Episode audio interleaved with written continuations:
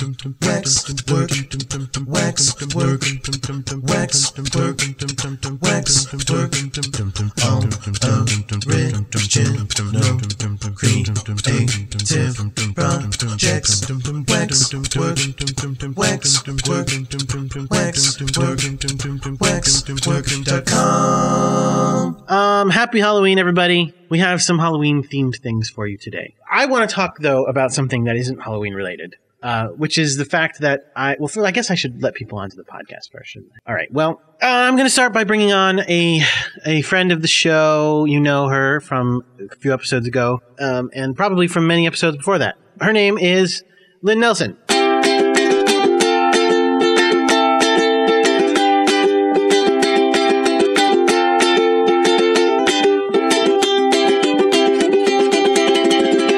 Good enough. Hi. Welcome to the podcast for Halloween. Thank you. I'm really, really excited. What are you dressed up as? I don't understand what that is. Obviously, Jordan, I'm dressed as Kermit the Frog Why because he's awesome. you didn't paint your face green? Look, I didn't have time. Well, it's an audio podcast. Yeah, so I don't even know why we had to discuss it. What are you? I'm not wearing a costume, obviously. Well, that wasn't nice of you. I'm dressed as myself because I'm protesting Halloween. I no, I'm protesting Halloween. I'm not going to celebrate it. Why? I am protesting all public holidays until the government raises taxes because taxes are too low. So that's it.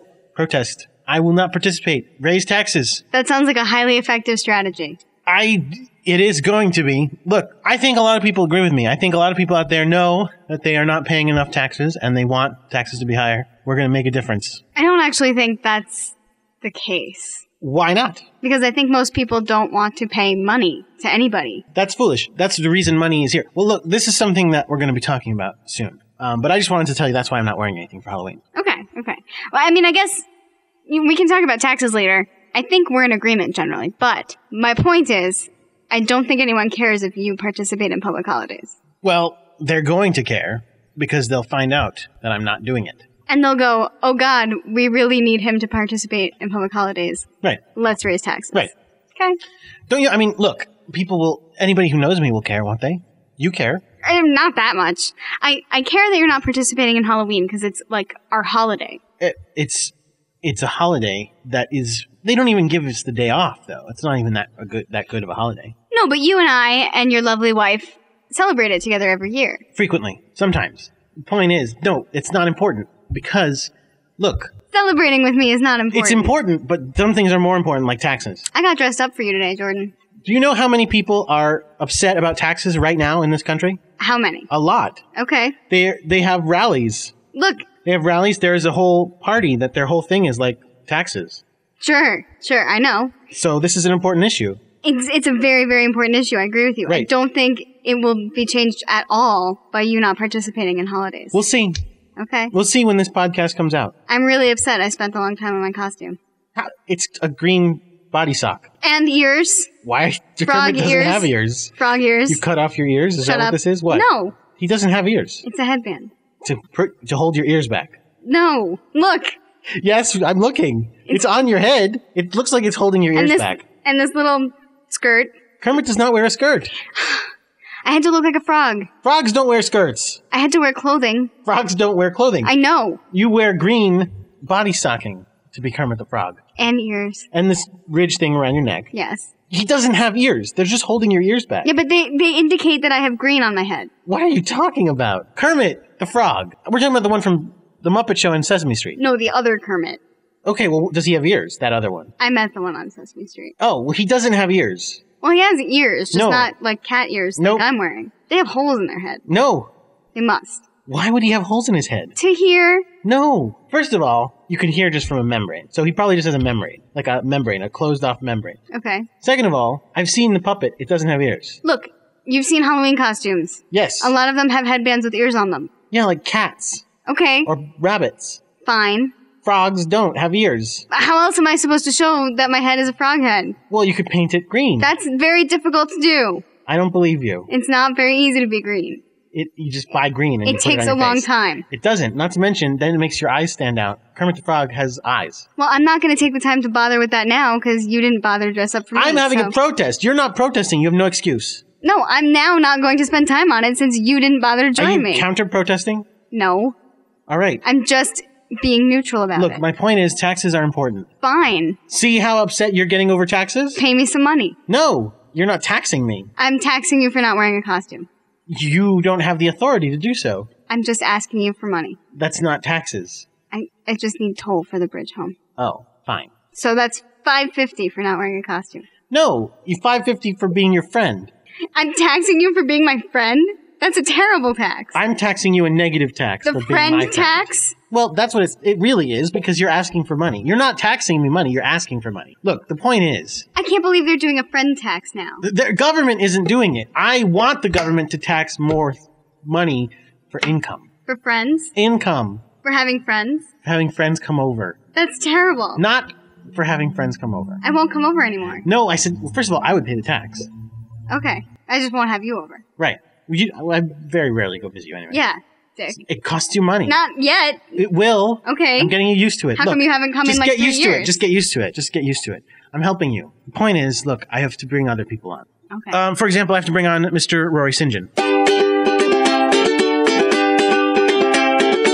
Hello. How's it going, everyone? It's going fine. How's it going with you? Well, it was. Uh, I'm all right. Uh, Obviously, you are unsensible. I am not. Well, you want taxes to be higher. Yes. That's that's that's that's very stupid. It isn't. So shut up. You're a dick. Okay. Rory, what are you for Halloween? I, we don't celebrate Halloween in England. That's rubbish. Rubbish. Good word. Thank you. It's still preposterous and rubbish. Are you also protesting Halloween? No, of course not. I look, I don't dress up for Halloween because I'm an adult. I'm dean of students. I can't, you know, be seen to do that sort of thing. Excuse me. You'll understand when you're older. And what are you for Halloween? Kermit the Frog. What are the ears for? Shut up. I'm taking them off. oh, now I can see it. Now I see it. Good. So, um, anyway, no, Jordan, uh, taxes are bad.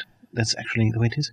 Why do you think I moved to America in the first place? Well, uh, I don't know. We have taxes here. Because we're awesome? Yes, but one of the reasons was because the taxes are lower than they are in the United Kingdom, which, uh, which of course I am very happy to be a part of again, even though the taxes are too high. So I would prefer the taxes to be lower. Actually, well, I would prefer the taxes to be higher, so that's why I'm protesting. Very effectively. Yes, look, you don't know how many people listen to this podcast. You tell me. It's your podcast. I don't know; I've never checked, but it could be really high. it's probably not. It, who knows?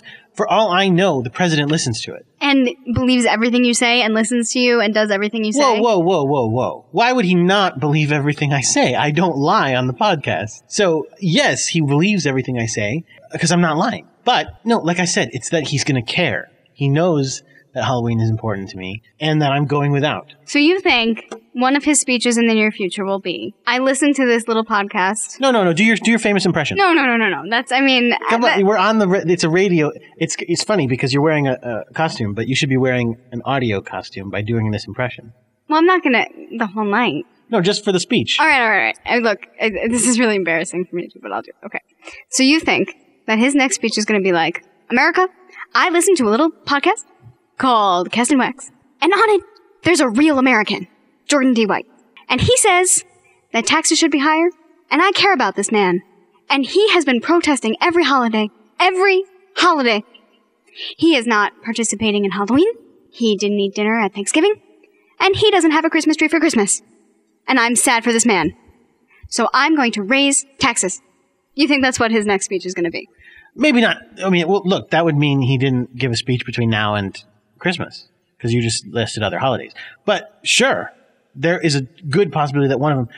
he- It's it's like okay. Um, I mean, I don't want to compare myself to Gandhi because I don't really know what his beliefs were, and I don't know. He might believe things that I think are bad, but um, like Gandhi, Gandhi had did a hunger strike. I'm doing a holiday strike. It's very similar. And so the president is going to go, look, this means a lot. This is what do, what do they call it? Nonviolent peacefulness. That's probably the only kind of peacefulness there is. Right. Well, that's why I'm practicing it. The point is my protest. Your nonviolent protest. Yes. And so, Rory, like many people in this country, I'm upset about taxes. Right. Yes, but that's a different situation, I think. No, it's not. I am just like them. I think that there's a problem and that the government is part of the problem right now and that we need to elect the right people to fix it. Who are you interested in taxing? who, who am I not interested in taxing? Your cats? Right. Cats don't have money. So what am I going to take their food? Maybe. Well, all right. I guess we should bring out Scapy then. I mean, by, by taking people's money, effectively you're taking their ability to buy food. They shouldn't eat so much. Look, okay. I'm going to bring in Scapy. I'm going to bring in Scapy because he might have something to say.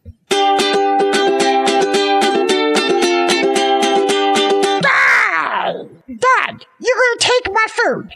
No, I'm not going to. I said I'm not going to tax cats. Look, cats are property. So if I was taxing cats, I would tax cats in the sense that I would pay more money because I have a cat. That's what taxing cats would be like. Well, I don't care if you pay more money. What do I care? See, Escape's on board. He's fine. Escape, he wants to take away your ability to eat as much food. No, he just said it doesn't. No, look, but to, it's like trickle down. So people pay more money and then they can't buy as much food and then you can't eat as much food. Well, I'm very pleased to, to hear that you also support trickle down economics. That's wonderful. It's it's trickle down effect. right, and that's why you give more money to the people at the top, and it helps the people at the bottom. That's that's exactly how. It No, works. no, no. I mean on the very small microcosm of person and their cat, not in society. That's why I asked Jordan because there are some people who want to tax the very very rich only or at least raise their taxes first. There are some people who want to focus on the middle class. I was curious what he was thinking. I I am not in favor of giving more money to the people who have it already. Well, I don't think that you're right, though. You just said there are people who focus on the middle class. Nobody wants to raise taxes on the middle class. Well, they don't. That's not like a platform, but they. I think they would prefer to do that. Who wants to raise taxes on the middle class? What are you talking about? Republicans. What? They Republicans say they want to lower taxes for everyone. Yes, they do actually. All right, all right. Fair enough. Fair enough. I want to raise taxes I, mm, for everyone. Hmm. I, I mean, I do want to raise taxes most for the people who are rich. Do you know? Do you know how much taxes used to be? They were like seventy percent. That's so good. That's good. You want to give away that much of your paycheck? No, not me. I don't make that much money. I mean, like people at the top. All right, So you people like me? Yes, people like you. Rory. What? How much money do you have? What do you mean? That's not a very nice question to ask. I Look, must I, say. I just, I would not have thought of you as a rich person. Wow. Well, that's odd. No, why is that odd? You run an institute that can't be making much money at all. Why would you say that? Of course it does. And How- I make lots of money on the side. Doing what? Extra history reading? Yes, extra extra history readings. So how much do you make? A lot. That's very rude to ask that. How much do you make? I make thirty-three thousand dollars a year. Why would you tell that to everyone on the air? That's very embarrassing. It's it's fine. it's well, it's not. It's totally fine it's nothing. because I want you to tell me how much you make. One time, you know, one time I went to a restaurant and I was driving my car and there was a valet and I said, um, be extra careful with my car. And he did. And when I got out of the uh, restaurant and he brought my car around, uh, he was ready very, very quickly and I tipped him $33,000. That's not true. You're lying. That's not true. Right. Well, okay, no. That's an exaggeration, but my point is that's not a lot of money. So No, it's it it's perfect to it's perfect for all of my life expenses right now. But listen, what do you have in the bank? A million at least? I'm not going to talk about this. out Why? loud, Because that's, I don't want people to feel jealous, more jealous than they already are. You know, but it's it's impolite to rub it in. You know, Okay, two things. First of all, you're the one who offered up in the first place that you were rich during this conversation. You were like, "Oh, you you want to tax the rich like me, you mean?" Second of all, no one is jealous of you. You run a stupid bull institute. no, that's not true. I run a prestigious institute. You run nonsense. Look, you don't. Run, you run from the law. In fact, is what you run. So there is not. I don't know why you're even saying that. I'm I'm actually not running from anybody. Well, look, the point is, I the fact that I have lots of money, that I've earned lots of money, and that I continue to earn lots of money means that I should get to keep more money than everyone else, not that I should be taxed more than anyone else. Well, that's absurd. Well, it's not, so, you know. Look, if, if, if you pay 10% tax, you know, and I pay 10% tax, I'll pay more than you, so that's fine. No, that's not fine. That is unfair. Look, you don't, because 10%, okay, because I don't even know what taxes are right now. All I know is that they're too low. So, they're too low, but they should be higher, especially for you, Rory. In fact, they are higher for you, Rory. because- Maybe, maybe if he's actually making as much money as he says. Well, also because he's, he lives in England, though. that's true. Which I love, you know, of course, except for the taxes. Is there a reason that you brought me in? Because I just don't care about the taxes. Okay, no, the reason I wanted to talk about this, I, I- I said I wanted to talk about something else, which I wanted to talk about was the whole money thing. I came up with an idea to replace all money. Um, because I don't know if you know this, but you know money? I've heard of it. Right. It's nonsense. It's fake. It's bogus. Um, it's it's made up. It's it's not based on anything really. Maybe at one point it was based on something, but now it's just gibberish. It's just this costs three dollars. Oh, okay. Why? I don't know. It just does. That's what I want. It's based on how much people are willing to pay, but that's nonsense. It's crazy. So what I thought of was here's a way we can do it. We get rid of all money and we replace it with a new form of currency that is based uh, on complicated mathematical equations that are linked to a giant computer database system everywhere, and everyone who works in the entire world is hooked to this system, right? And every time you work, whatever you do, you have to log it, and you log hours, and you log your, you know, like uh, pe- they do this at some businesses, right? You know, you have to say what you were working on and all that. Well, we do that in this really elaborate thing, and what it does is it calculates how much everything you do is worth against everything else.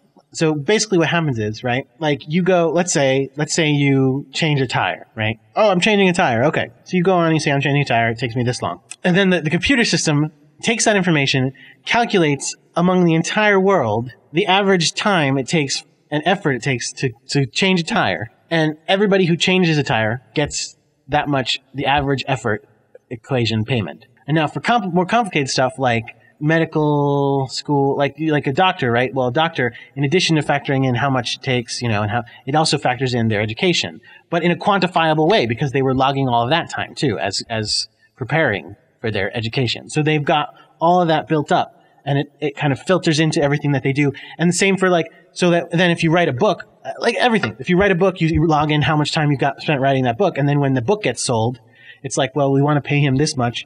So, and we think we're going to sell this many based on this kind of research and this kind of thing. So that means each copy will cost this much money. And that's how much you're, and you're paying the actual money that actually represents effort. What do you think? Okay, here's my problem with this theory. Oh, you already have a problem with it. Yeah. Oh, I have a few, but the biggest one is the problem that I have with every a machine runs everything theory that you have, which is someone has to program the machine. what? That's, so what?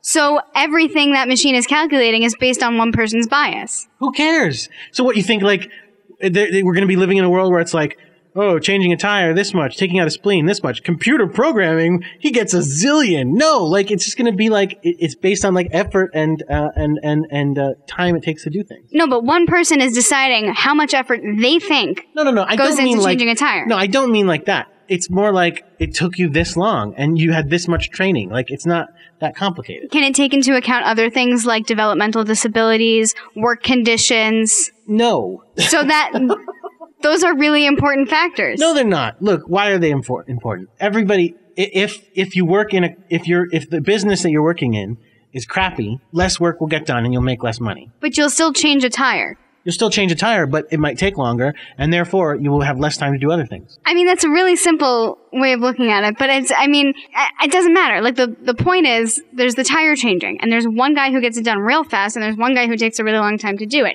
Maybe they're putting in the same amount of effort. Maybe they don't have the same kinds of tools.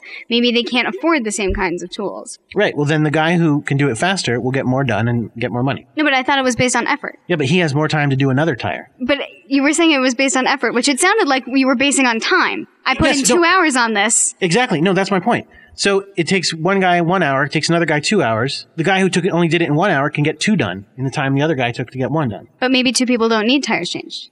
maybe then he can change spark plugs then he can work on he he has more things he can get done in the time because he has he took less time So they're getting paid the same amount for the tire. yeah But he has more time to do something else. right So the other guy gets shafted because he has worse work conditions. yeah That doesn't seem very fair. of course it does why why is that not fair so you're saying in a more perfect world the guy who does takes longer to get the job done because his business is crappier should charge more No. that sounds terrible No, in a perfect world, he'd have the tools he needs and his business wouldn't be so crappy. Well, and so instead, the business that is crappy and gets the job done in less th- in more in gets the job done in more time and does has a worse job of it gets less business. Okay, what if what if the reason is because he's in a wheelchair? Then he should apply for government aid. Oh, good. There you go again. Yes, government aid, of course. Um, relying on the government to bail everyone out. Well, no, it's it's like a socialistic thing, but yeah, you know, they can. I think somebody with a disability should be able to apply for something. Absolutely. So what about I mean, there's like all kinds of human biases that still come into it. What about the guy who takes a really long time to change tires so that other people don't get paid as much? Right. I fact, no, th- wait, wait, hang on. What? Actually, to be honest with you, the longer everyone takes to pay time, you, you, you have accidentally backed into the problem in my thing, but I've already solved it, which is because you're coming at it from the wrong direction. If everyone takes a longer time, then everyone gets more money. Because if it's like the average time is an hour, if everyone takes two hours, then all of a sudden, oh, the average time is two hours. So it's a two hour job. Everybody gets paid more, but that's not going to work. Here's why. Because let's say everybody slowly is taking more and more time and they're all taking two hours. all of a sudden somebody's going to go, Hey, I can actually do this in one hour. If I do it in one hour and then do another one in another hour, I get paid twice for a two hour job. And everybody will do that. And then it'll end up striking a balance. You see what I mean? Everybody will want to take advantage when it's high and do it at a faster pace. It'll end up striking a balance where it'll come in right around even. That's my belief. You look skeptical. I, I am skeptical. I'm not sure I can articulate it because that sounds sensible in a way, but it still gives me an icky feeling. Why does it give you an icky feeling? This is a great plan. Look, look, it's right now. I, how can you have an icky feeling from my sensible g- quantifying of people's effort? Look, in some manner, I mean, it depends, there's a big geographical and cultural difference, but if you take like the US as an example, in some way, we already set an average price, and that's how it, it depends on how much people will pay for it, really, which is what But you're, no, that's what I hate. which is what your problem is. Right. But your machine is just effectively mathematically putting that out. It be- it's not setting what it should cost to change a tire. It's Yes, it is. setting what people are paying to get a, on average, to No, get no, a no, tire no, no, no, change. no, no, no. It's not set. It's not. It's telling you how much you get for it. It's not saying how much did you charge. Okay, good. I'll figure that in. It goes. This is how much you get paid. So it, what it's saying is what the average is is how much time it takes to do something. It takes an average of two hours to change a tire, and I, as a computer, say you get twenty dollars an hour for changing, or twenty dollars for changing a tire. Is that what you're saying? Uh, well, there wouldn't be dollars. It's more like there's there's more complicated equations that would be going on there, but that's kind of right, except for that you're saying you're you're putting in a thing where you go, you get twenty dollars an hour for that, so that therefore you get forty dollars. No, it would be more like you spent this this on average this much effort is being s- s- made, and therefore you get like five efforts. Right, but don't. Are you using money? How is this Yeah, person there's getting? some sort of credit, but it's based directly on that. It's not like we- like you know what I mean. It's based directly on that. but yet again, we come back to the problem that someone somehow has to prescribe amounts. That's that certain things are worth. Right, right, You right. have but to but sub- not, but no, no. And here's why. Because not in the sense that in, it would be in a very absolute sense, kind of in the way that the metric system is based on something. Yes, at some point somebody had to go, "That's a gram. That's what it is. It's that." And that's based on uh, based on why? Why? Why is it that? No reason. Don't worry about it. Let's just all agree that's a gram, and from there we can calculate everything else. No, but the, the difference between that is that what a gram is doesn't really directly affect people's lives negatively or positively. You just go, that's a unit of measurement and that's what I'm going to deal with. If you start saying, well, based on all these complicated things, it only, it costs about $10 to change a tire, people may or may not be able to live on that. Like you start, you start, what you start doing is assigning costs to skills, Right. That's exactly it. which is what our society does anyway. No, because because things can change. Because right right now we can go. You can go. Oh, a tire. You need a tire change. Oh, do you have any tires? No. Oh, well, it's going to cost fifty dollars. You can do anything you want, and as long as someone is willing to pay it, that's what it's worth. That's nonsense. I'm saying this is an absolute thing. Of this is how much it's worth. This is how much. This is how much effort was put into it on all counts. And then again, from more complicated things, when you buy a car, there's a lot of people who have to be factored in. Like this guy did this much work, this guy did this much work, this guy did that much work. They all need to be paid for that. Uh, they've all already been paid for that. The company needs to make back the money that they've paid all these people because we told them how much these things need to be paid. And then again, it would factor in things like, well, we ha- we're planning to have a, a product run of this much based on our research. We think that this many people are going to buy this many things of this car. Uh, therefore, we're going to sell this many times of this car, so we're going to charge this much for it. And it's like that's what that car is actually worth. It's not just like, well, how much will you pay for this car? It's like, no, Wait. this is how much it's worth. That thought process that you just went through, Yeah. is that a person or a machine? It's a machine as programmed by a person. Okay, so again, i- like this, it all comes down No, to there's no bias. Why? How is there a bias involved? because a person had to program the machine to decide what things are worth. Uh huh. So that one person makes those decisions. No, they don't. There's no decision. They decide what the equation is. You mean it's a person programming in an equation, and then someone enters in the numbers. X is five. Y is three. And the computer goes, "All right, now that you've plugged in all the numbers, it costs five dollars. Except it wouldn't be dollars. Okay, but so so someone changes your tire. Right. You have to factor in product and service. Yes. How much is a tire cost, Right. and how much is my service worth Right. based on my level of education, my skill. No, no, skill. I. What do you mean by skill? It would be more like your training and your time spent on the the actual job. Skill is going to make you go faster. Right. So that I mean, and I guess that indirectly factors in with time. Indirectly. If you're better than average, you'll get you'll be able to have more time than the average person. this this ends up sounding to me like the difference between one person making a decision and a society making a decision, like a collective decision. And it, No, I don't see how it's one person making a decision. First of all, in order to be enacted, a society would have to agree on it. Obviously. Unless I put guns to every person's head in the world and go, everyone on earth, I am going to shoot you all if you do not submit to my money change process. And they'll, if you think that'll work, I'll do it. I don't think that'll work. I was going somewhere though. Okay. How do you decide how much the tire costs? exactly the same way by going how much did how much did we pay the person working in the tire factory how much did the rubber cost how much did, and how do we factor how much the rubber cost how much did we pay the person who processed the rubber that we took from a tree in order to da- da- da- da- da- da. all of these things are based on an absolute thing of human time and effort and things like that And how is profit calculated? We want to make X amount of profit. what do we need profit for really you see that's no, that's why it all breaks down because he doesn't want there to be profit no i don't why would i profit is terrible look any all profit has to go back into the business of course Okay, but is there a profit or not? typically no i think that in order to, for there to be a profit you'd have to s- you'd have to do things like you'd have to you'd have to rely on investors for profit no in fact in order to expand businesses i mean there's no profit So you'd have to get money or credits or whatever from someone else in order to continue making your products. right no no no no no no no not to continue making it you're making money back So you we're making cost in this system. and everybody's getting paid But that sounds like a profit. You're paying me for my time. No, no, no. Wait. Okay. N- Workers getting paid is not a profit. That's an expense. No, wait. Okay. Right. I guess. Okay. Definitely. 100%. You're. I mean, you're still making money to live on. Yeah. Okay. But the business is not making them making Right, they're profit. using that and, money And to even pay- if we did, okay, we might be able to say, all right, and you're allowed to go for this much profit. Or, or maybe you maybe you have to like say you know we're planning to expand in this way and therefore we need, we need this much money so we have to add this much on. That sounds like you could just say whatever Yeah, all right. Well then let's then forget that. I'm planning Eliminate to that. expand All right, eliminate that then. by That's buying gone. myself a few cars. It's not true. Okay, so no, no wait, no, no, profit. wait. Buy yourself. So that's not that's not expanding. Expanding would be instead of just making tires, we're going to make tires and hoods. Okay, but this okay. So, how does a computer decide what is expansion for a business and what isn't? That's obvious. What do you mean? What is? How do No, you? I could program it and say our our our business needs three cars for people to drive around and deliver things in, Okay. and I could keep those cars for Okay. myself. Well, then in that case, you have to have investors. You need human decisions behind some of these things. Oh wait, fudge Sunday. If you have investors, what are you going to use to pay them back? Oh, investors get back a fixed amount with a little bit extra because because otherwise they wouldn't invest. But it's like a Because- fixed amount. because people want a profit. No, but people, I don't, it's not profit when it goes to, well, okay.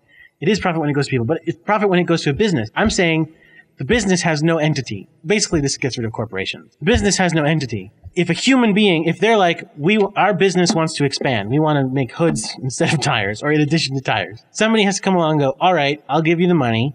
I will invest this money for you, and you will give me back the fixed amount, whatever the fixed amount is. It's the, the investment plus a percentage, but it would be a fixed percentage, not based on profit, not based on, well, if it does really well, you get more. No, it's just you're going to get this much. But the but your the point that we're bringing up with this is that no one will do anything unless they get some more back. That's what I'm saying. They're going to get more back. It's a, but it's a percentage of what they gave, not a percentage of what the person's going to earn. Because the person's not going to earn anything. but people, I mean, people make businesses to make money. No, well, not in this world. They make money for themselves. By s- that, you're going to make. You, there's no reason to make your own corporation in this world because in this world you're going to get paid for your efforts. I still, it's still like sketchy to me. Who's deciding how much effort I put in? Who nobody's deciding. We- It's, it's A machine is universally decided deciding. on. I'm it's not universally deciding. decided on how much effort everyone is putting in. There's like a unit of effort that has been decided on. I find that awful. Why? It's it. That's ugh. brilliant. It's brilliant. Everyone, no, because everyone can puts in agree. a different amount of effort on different things. right? And the ones they put in more effort in, they'll get more money for. Not if the average is lower. What? There are other people lowering the average of what an effort is, But when they lower the average, that makes it get more money. What do you mean? or or hiring it. Then I mean, like if I'm the slow one, no, I'm just saying like there are other people if you're affecting. slow, then you're not as good, and you don't get as much. You don't have as much time to spend on more making more money. I don't like it. Why? I really don't like it. it. It bothers me. It bothers me that other people would determine how much effort I'm putting into something. No, you determine how much effort you're putting into it. No, what an effort is. Like An effort is universally decided on. I don't like it. You just decide how many, how much effort you're going to put into that job. I still don't like it. Well, everyone else here likes it. I don't know if that's the case. Actually. No, I don't like it. Obviously, no. Scape likes it. Skeet doesn't care. I I don't care. Well, but if you knew what I was talking about, you'd like it. Why? Does it help cats? Yes. Yes. Okay, I like it. How? How? What? How does it help It cats? just does. How? Because cats, because then their owners are in a more fair world. They don't care about that. They I would promise. no, but what if I was in a more fair world? I'd be happier, and I'd totally give him more moist food. Oh, you may not have that money to give him moist food. I do because I work hard. I put in effort, so I get moist food. I Escape- get to escape. Escape. It means that Jordan has to. Your dad has to like work himself to the bone just to get you moist What? food. It does not. Dad, you better work to the bone and get my moist food. No, it doesn't mean that. It doesn't mean that. It means that I would do my job. What it means is I would do my job and I would probably get paid relative to everyone else more than I'm getting paid right now because I get paid not very much right now.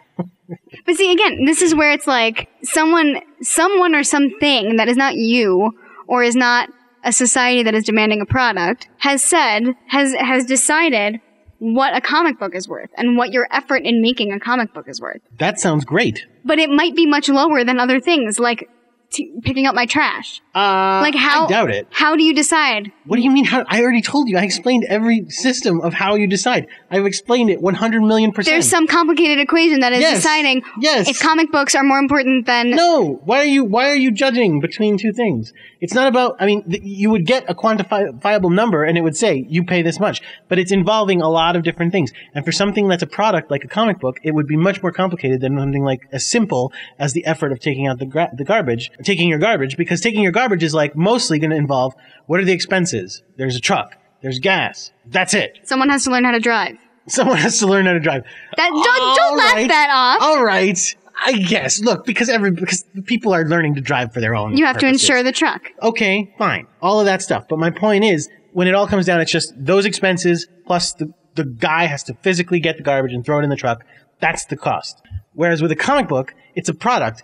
It's you'd have to figure in. Okay, there's a writer, there's an artist, there's an editor, there's a letterer, there's a colorist. Okay, there's all that part. That's in producing the content. Then there's producing the physical object. There's a plant. There's get cutting down trees. There's all these things that factor in. There's all this people paid for m- pulp paper or whatever. People pay for this, people for that. Then there's distribution. Then there's a store, which all of these people have to get a cut of it. There's truck routes. No, no, no. There's- You're not getting it though. But it's ju- but the service is just one service. A guy walks over, picks up the garbage, throws it in the thing. That's it. That's what's really happening. And there's all these things that go into it, but they're all just expenses that are factored into that one event. Kind of like again, like there's a lot of things that go into a foot massage, but you're really, you're doing it because you're getting a foot massage. That's it. Whereas all these different things are going to the content of a comic book, and then there's a physical object of the comic book that it goes into that. Now, I'm not saying that it's going to be that's going to make it worth more, but part of what's going to be factoring into it is going to be them going, okay, we're going to make up the cost of the content across many copies of a physical object. So many physical copies. We think they're going to sell this many copies of the comic book. So therefore, we can spread it over that many copies and the cost only has to be this much. Well, I don't know anything about how they decide the cost of a book now, but it sounds like it's probably similar. Mm, n- well, because here's the thing. What it would eliminate, and this is a little weird, it would eliminate the fact that most product industries, like comic books or like books, there are like there are like price points, and it would kind of get rid of those because it would kind of go, well, this comic we only expect to spe- sell this much, and it, and it costs this much to make it, which is more. And this comic it only costs this much, and we expect to sell this many. So like you'd come in and there'd be like this comic you pay like two efforts for, and this comic you pay one point seven five efforts, and this point comic you point one point six three. So don't you think people would start to get discouraged from creating things just for luxury? What? Well, like, why would you create a comic book that you're going to charge less for because you're going to sell less of them when you could be No, working you'd have on? to charge more for things you're going to sell less of. The less you're going to sell, the more you have to charge. but then people won't buy them, Hopefully they will. but they might not. If they don't, then you, eventually you go out of business if you can't make your money. back. Right. So what I'm saying is, people will. Don't you think this will s- stop people from doing things that they can't make money off of? And what?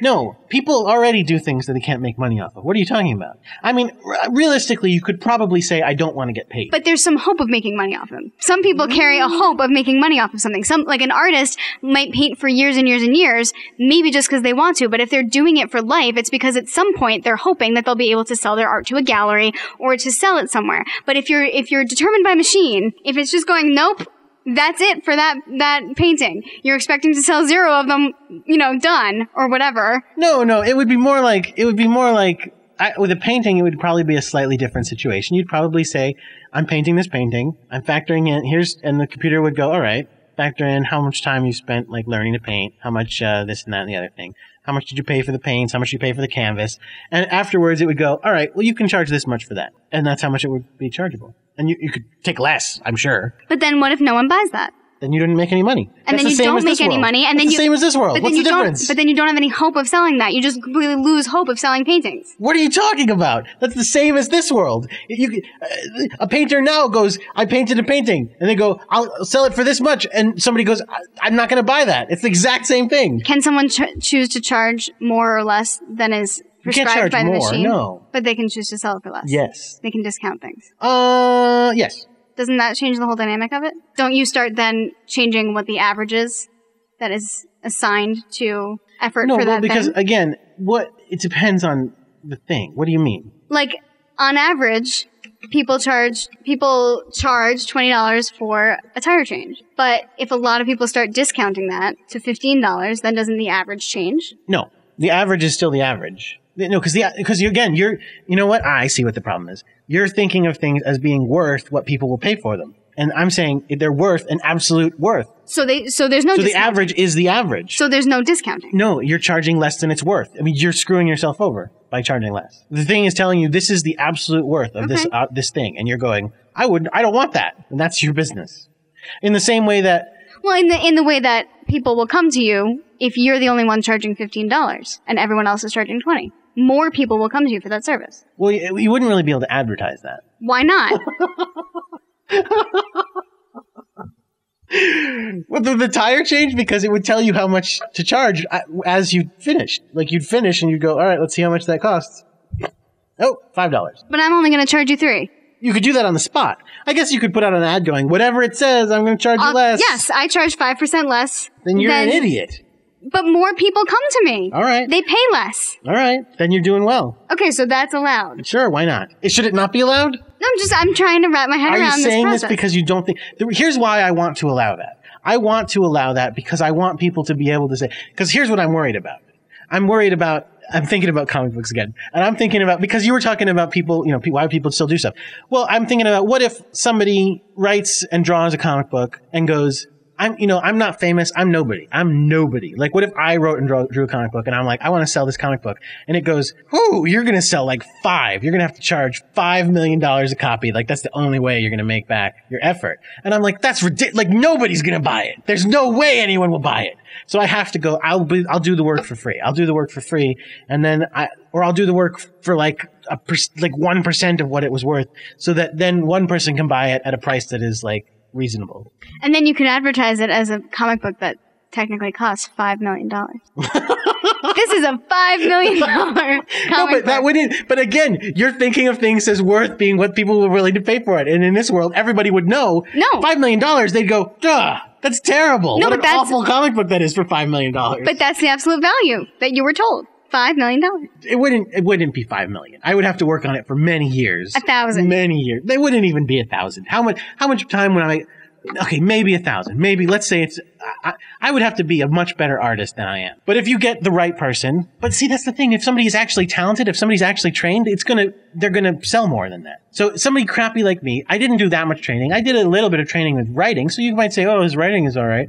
But even so, I would say it's never going to be a thousand, but it's going to be too much. Let's say even if it was a hundred dollar comic, people are still going to go, "Why is this a hundred dollar comic? That's ridiculous!" Like I'm not going to pay. That's obviously not a very good comic if it costs a hundred dollars. That's what people will say. Whereas a comic book that comes out and it's like, "This is a twenty five cent comic," you're going to go, "Whoa, awesome! What is it? Why does everybody like it so much?" All right, but not if you can. Except reduce the you're also price. factoring you're also factoring in right a that you can discount and b um, that that some level of education is also supposed to go into the pricing. So you'd want something that's kind of mid priced, right? Because the low the lower the price, the more you're anticipating selling, but the higher the price, the more educated that person is. No, but I mean, mm, uh, yes, to some extent. But again, what person? Like most of these products that I'm talking about are not going to be from one person. No, but I mean in the world of like an artist, In but again, what or kind in of the an world artist? where you drew a comic and just put it out. yeah, but I'm, what I'm saying is, uh, people are going to be used to a comic, most comic books being made by a zillion people, and if Yes. one of them's super educated, it's going to be like it's a, a quarter of a point zero zero percent. Right. It's not going to affect it.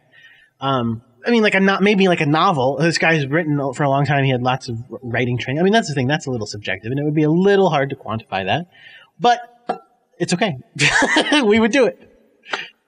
I mean, but I mean, no, it's true. Like, what if what if you're an author and you sit down and you go, all right, I'm starting, and part of your process is sitting there staring at your typewriter or I guess your computer now for three years. This is like Three the years- longest three podcast hours, three in the hours. world. three, three years.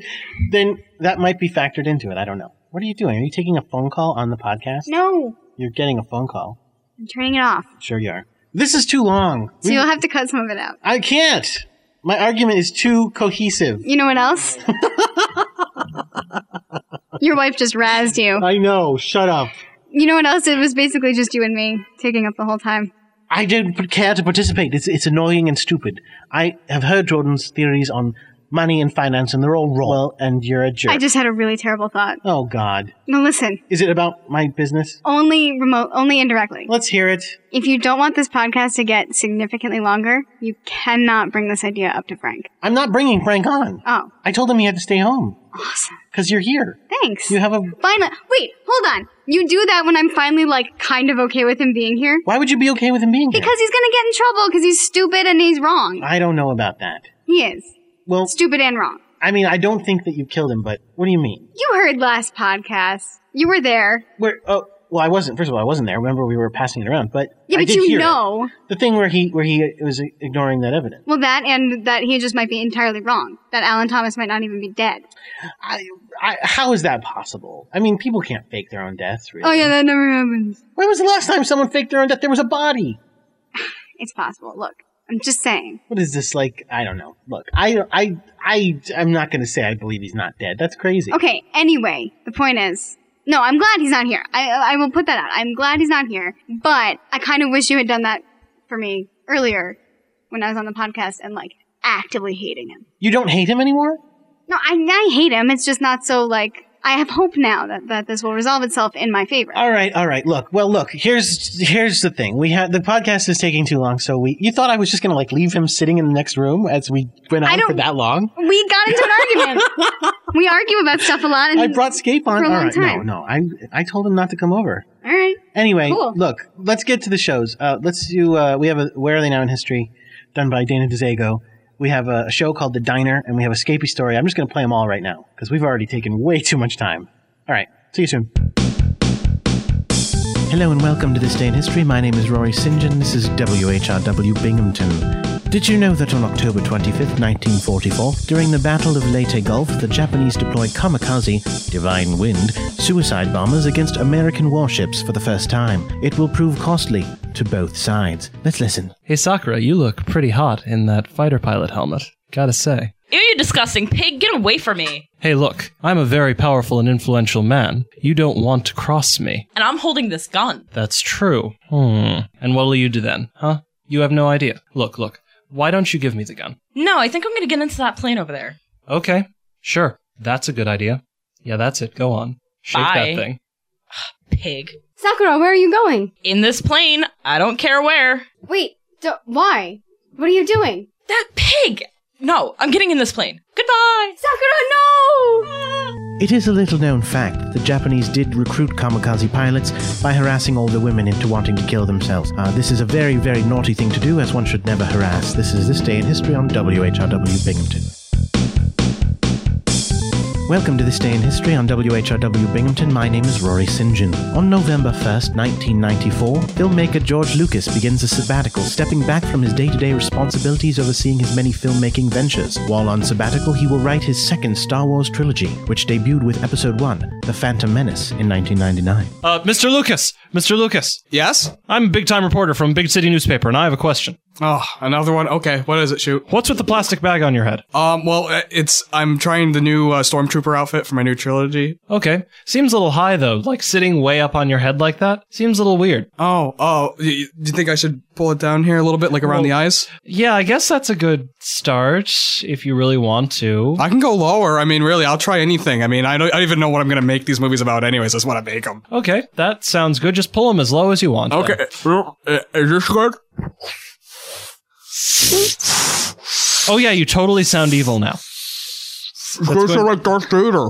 yeah, that's pretty cool. Unfortunately, uh, the lack of oxygen getting to George Lucas's brain did result in brain damage, which does explain the second Star Wars trilogy, teaching us that one should never put a plastic bag over our head. Uh, this is This Day in History on WHRW Binghamton. But don't crash that plane just yet. This is Dana DeZago with Where Are They Now in History on Cast and Wax. You may be wondering about the rest of that story, and I'm here to give it to you. Did you know that George Lucas, after taking a sabbatical and writing all three of the first Star Wars trilogies, decided to quit show business and become a kamikaze fighter? He was so incredibly brain damaged that he decided his best course of action was to get in a plane, stick a bag over his head, and fly around, but instead of shooting at people, he just yelled harassing comments at them like, hey, you stupid ugly man, and hey, you fat slow woman. He became so wrapped up in his cause that he eventually just flew into a building full of people yelling horrendous insults at them, and how stupid and awful and ugly and slow and fat they were, and died a horrible, horrible death. But what you may not realize about this is that his death was not caused by the impact from the plane, but in fact from suffocation right before the impact, which is really what caused the impact because he couldn't fly the plane anymore. So, just so you know, don't be a kamikaze fighter, don't make terrible movies, don't harass people, and please don't stick your head in a bag. This has been Dana DeZago with Where Are They Now in History on Cast and Wax.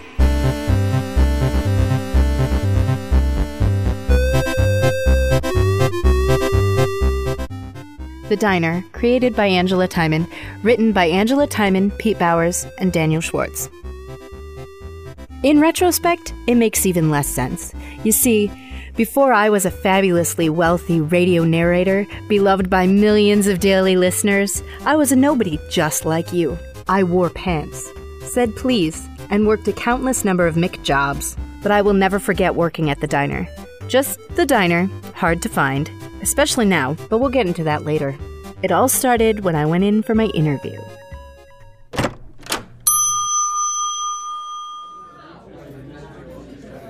Hey, you're Jen, right? Yes, I am. We spoke on the phone. Uh, here, let's talk in the back, right this way. It's upstairs? To start with, uh, here, put this helmet on. OSHA, you, you know how it is. Thanks. No worries. So, you're interested in the job? Yeah, I Duck really. here. Was that an arrow? Totally. So, what kind of experience do you have? Well, I've never worked in food services, but I did really well in home ec.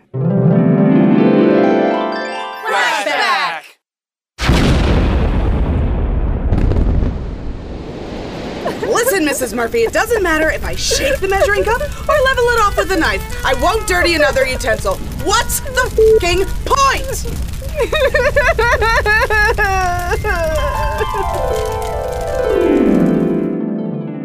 That sounds innocuous. Don't touch that. Touch what? Ah! Shardik! Bad bear! No mauling the newbies! Down Shardik! Sorry, he's excitable. Doesn't meet a lot of new people, really. Okay. We do a lot of business during lunch and weekends. Uh, would that be a problem for you? Oh, yeah, I'm in school, so weekends are wide open for me. And I don't have class every day. Well, glad to hear that. Uh, what other job experience do you have? I had a paper route for a few years, did some seasonal work at the mall. I do a lot of volunteer work, too. Excellent! And here's the bridge troll. Password. Chardonnay. You may pass. Password? Chardonnay? Incorrect. What? It, it just worked for him. I'm just here for an interview. You may pass. So, uh, where did you volunteer? Hmm. The hospital on Wilson Street. Candy striping, clerical work, things like that. Where does this river go? Dish room. Oh, okay. But yeah, just helping out wherever I was needed. Uh, so, a fair amount of FaceTime with people then? Definitely. We're a pretty small staff. Everybody ends up doing a little bit of everything, so how would you say you are dealing with unexpected duties? I've always. Good reflexes. We got that question. Uh, one last thing starting pay is five and a quarter an hour. Watch that tripwire. And there's not much in terms of tips. Is that going to be all right with you? You keep the tips, I'll take the rest. Oh my god, you did not just reference Peaches and Crime. Yeah, I did. Isn't Bud Villains great? I know. I have an autographed copy. Shut your whore mouth. Oh, oh. well, anyway, here's the office. That's a little uh, cramped here. Uh, just uh, m- make yourself at home. Oh, sorry. Is that oh, I know it's. is that your elbow? so- uh, uh, okay, here we Mm. go. Uh, okay. Well, comfortable? I think so. Great. You're hired. I'd like to thank the Academy and my mom and St. Margaret of Antioch. Wow, thanks. You had me It was that an arrow. okay, let's head back. That door was here this whole time. Locked from the outside. Keep meaning to call the guy about that. So, when can you start? As soon as possible. So, right now then? Uh, I guess. Love you.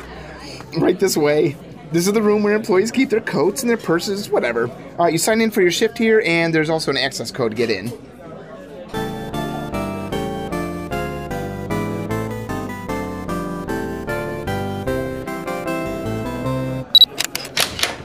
Rachmaninoff? Very good. I'm gonna like working with you. Well, let me introduce you to the others. Others, this is Jen.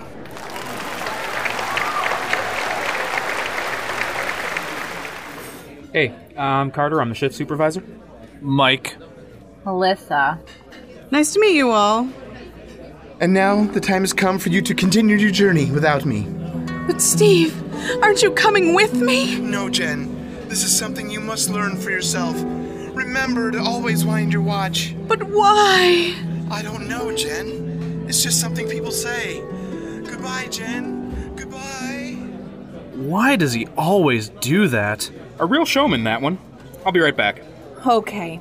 Most important thing. This is the tip jar. Second most important. Stay away from that guy. Why? What's wrong with him? Nothing. He's mine. Okay. Hello. Hi. And how are you doing this fine afternoon? Fine. And what can I get for you today? The usual. Yes. Okay. I'll bring it right over. Oh my god, he is so hot. He's like Prince Valiant or something. More like Prince Valium. I will kill you! I don't see what the big deal is. I swear I've seen him in a porn.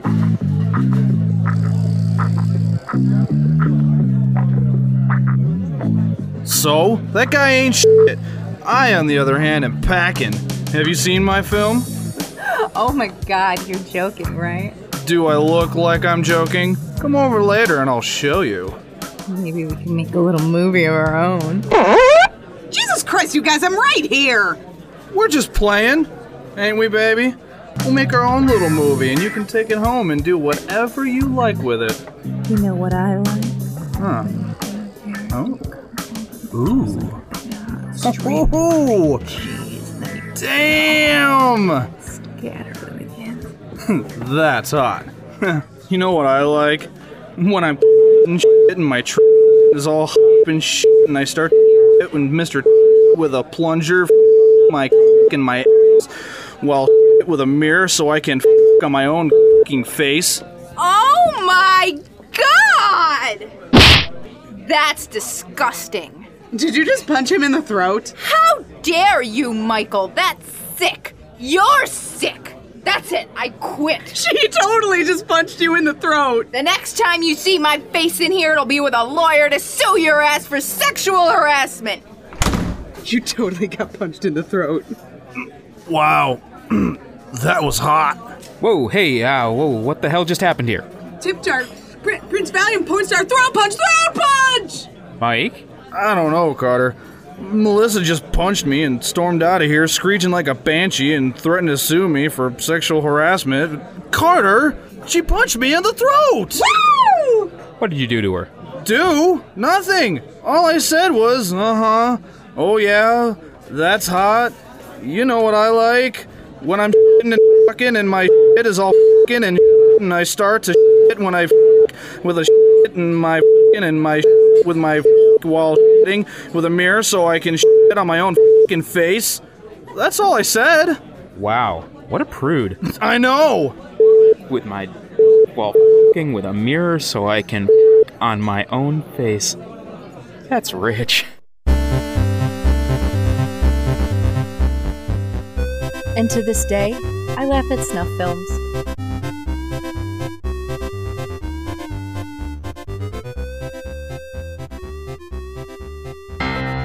Scary stories.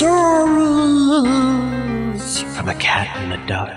Hello and welcome to Scabby Stories from a Cat in the Dark. My name is Jordan D. White. It's been a while since we've done this, but we're back for Halloween with a scary story from Mr. Scape White. Isn't that right? Yes, that is right. I return to scare the pants off of everybody who's wearing pants. That is my mission. Okay, that's a good mission. Um, in return, we have decided to scare you. Well, I don't think so. Well, just a little because it's Halloween, so we brought in a spooky guest to listen to your story. We have decided to bring in, you mentioned last time that you killed a mouse. Right, because I'm girl. Well, okay. And we have summoned the uh, the ghost of this mouse. Welcome. Hello! I am the ghost of the headless mouse. The headless mouse ghost. uh, Um, Dad, why did you get a m- headless mouse ghost to get on the show? Because it's Halloween, it's spooky. It's a spooky ghost. I killed that mouse. That is a mouse I killed myself. Yes, about that. Can I have my head back now? It's probably in my poop box if you want it, but I am not going to touch it. I buried it. Why would you do that? It was my poop. I pooped it. No, it was my head. Uh, AKA. I want my head back. Uh, it's kind of embarrassing not having a head. I feel so exposed. Well, it's time for Escape to tell a scary story. So hopefully, without a head, you can still listen. You can talk, so I, I can assume you can listen. I will haunt you for all time. Me? Everyone. Well, just that's fun. You we, you only have to hunt for a little while because we have a s- story to tell you. I can do that a lot. Okay, well, don't because we're going to do a story now. So, all right, Scape, do you want to tell your story? Yes, I do. Okay, this is one that I saw uh, on television because my dad and mom would watch it at Halloween time. Okay, so it is scary. Watch it with your eyeballs inside your head? How nice! You are talking fun. You obviously can do head rake things. Only because I'm a ghost. Then that's you can see with your ghost eyes. Point is, here comes the story: The Rocky Horror Picture Show by Richard O'Brien. Okay, so like once upon a time, uh, there was a place that is called uh Denton, okay? and uh there was a dude and he was like, uh my name's Brad and uh this is my girlfriend, her name is Janet and uh hey guess what Janet, guess what? And she's like, Oh what? And he's he's like, Well I tell you, uh I was thinking that do you want to get married? And she was like, Yeah, for sure. And, she, and he was like, Okay, good, that's why I was that's why I asked. Okay, good. So uh tell you what, let's get in the car and drive in the dark to see an old dude, okay? And she was like, yeah. Uh, wait, why are we doing that? And he's like, uh, because just, or can we just, that's how it goes. Okay. So they get in the car, and they're like driving, and uh, they're driving, and then this dude is like, hey, I'm telling the story. You? Telling the story? You mean? No, I'm telling the story now, but there's a dude who's like telling the story. I don't get it. He's like, okay, I'm telling a story about Brad and Janet. Blah, blah, blah, blah, blah, blah, blah, blah. He says, "Bum, bum, bum, bum, bum, bum, bum, bum." I am saying that because I'm telling a story about Brad and Janet, but this I'm telling about the part where the guy is like, hey, this is a story about Brad and Janet. So, So, like, the two of you are, are fighting over who gets to tell the story of Brad and Janet? no, I get to tell the story because I'm here and I'm telling it right now. This dude is not here, but he is telling the story in the story. The story starts by being like, actually, I've skipped a part, but there's a part at the beginning that's like, hey, uh, do you see these rips? They're big. Okay. But then there's the part with Brad and Janet. That's not, the rips never come back. So I'm not going to tell that part. Then there's Brad and Janet, and they're like, do you want to get married? Okay. Get in the car. And then there's a dude who's like, by the way, did you know I'm telling the story? FYI. Okay. Then they're driving around. Do, do, do, do, do. Boom! Tire brakes. Okay. Uh, Brad's like, damn it, the tire brakes. I hate it. Now what? And Janet's like, hey, I remember there was a spooky castle. Do you want to go to there? And, he, and he's like, yeah, because that makes sense. So, okay. So he They does. could just curl up in some outside nest for a while and sleep in a ball. What? No, that, that's gross. No, no, you just find someplace warm and you dig, dig, dig, dig, dig into the ground and you sleep. No, it's raining. I didn't mention it, but it's raining, okay? So? Raining sucks. Raining is wet. What's wrong with what? Wet sucks. You're a mouse. You don't know anything. I'm telling you. Wet sucks. So they get out of the car and they're like, oh, it's wet. This sucks. Wet is sucks. Anyway, they're like, run to the castle. Run. Hey, do you see that is a right over at the Frankenstein place? A right. Not a left? No, a right. In the, in the fireplace. But they can't see the fireplace, but they're assuming that it's a fire. So anyway, they run. the castle's on fire? No, they assume there's a fire in the fireplace because they see a light. This, they don't know. Really, it's probably not a fire, but they just want to not be wet, so they run. And they get there, and they're like, ding dong on the doorbell, and a dude opens the door, and he's like, what do you want? And they're like, I don't know, I want to make a phone call or something. And they're, he's like, okay, come inside. But if you come inside, we're going to do a dance, okay? So you got to do the dance with us. Here's how you do it. You jump, uh, like you jump in one direction, okay? Hey, look, that's it. That's the dance. You just gotta just do a jump. Just jump. Well, there's more, but I don't remember. The point is, you jump. And th- they're like, hey, um, we don't, we don't really want to do a dance. We just want to use the phone, so, is that okay?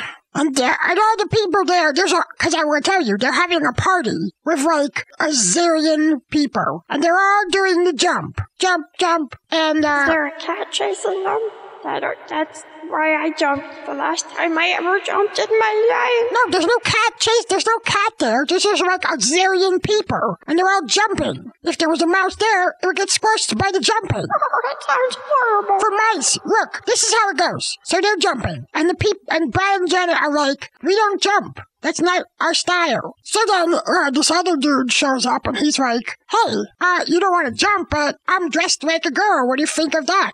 Do you think it is cool? And Brad and Janet are like, uh, we think it is weird. You are weird. Weirdo. So he's like, oh, well, poop on your head, I'm leaving. So he leaves. That's, that's a guy whose name is Frank, okay? He's like the king of the castle, okay? And he's like sitting on a throne, and he's dressed like a girl. So he's like, meh, meh, meh, dressed like a girl. But he leaves because they're like, meh. So then they're, the people are like, hey, you're, you're still covered in the wet water from outside from the rain. And they're like, yeah? And they're like, hey, why don't you take off all your clothes? and so they do. And then they go upstairs, and there's Frank, and he's still dressed like a girl. And he's like, hey, I made a, s- a creature out of a dude. And then a dude plays the saxophone, and then the other dude is like, I can lift stuff. So there. Wait, there's a lot of doors happening here. Um, so there's a guy who lifts a saxophone and heavy things and what? No, there's a first dude. Okay, Frank is like, hey, so here's what I did. I made a dude. And that's the first dude. But not the dude who opened the door. That's a different dude. That's an ugly dude. This is a good looking dude, okay? And the good looking dude is like, rift stuff, but he doesn't ever talk. So he just was like, rift stuff, rift stuff, rift stuff. Uh, but he sings a little bit. He's like, hey, rift stuff, rift stuff, you know. And then the other dude with the saxophone comes and he's like, toot toot on the saxophone. That's a different dude. And then Frank is like, I don't like the saxophone, I'll kill you. And he kills him. Oh, that poor dude. Did he? Did he take off his head? No, he just kills him. Sometimes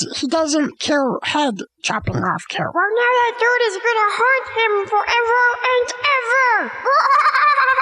No, he doesn't. What happens is he dies. Then Frank is like, hey, so remember that guy I made? Like, like it was a monster? Do you remember that? Do you remember that? I s- sort of. He made a dude. He was, I I said it was a good looking dude. He, and he was rifting stuff. I, re- I remember the lifting dude. Yeah, well, he's like, now I will go do it with this dude. Do what? You know, like it.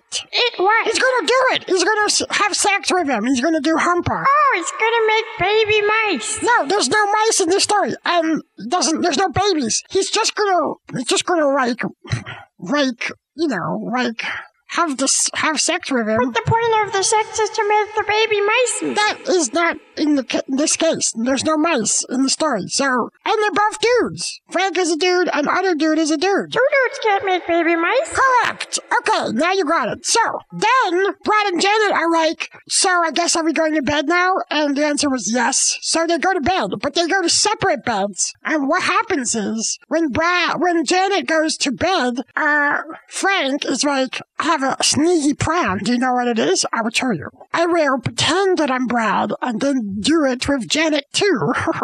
And then she'll make the baby mice. No, because there's no mice. But she, he's like, I will do this. It's a big castle. There are lots and lots of mices. No, there's none. I checked. The point Where is. did you check? Ten. I checked ten times. Point is, I will tell you about mice. There is none. Okay, now I will tell you the real story. Janet and Frank are doing it. At first, she's like, hey, I think you're Brad, so I will do it, even though I never did it with Brad one time, but I will still do it. Oh, wait, you're Frank. I will still do it. That is how I feel about it. Okay.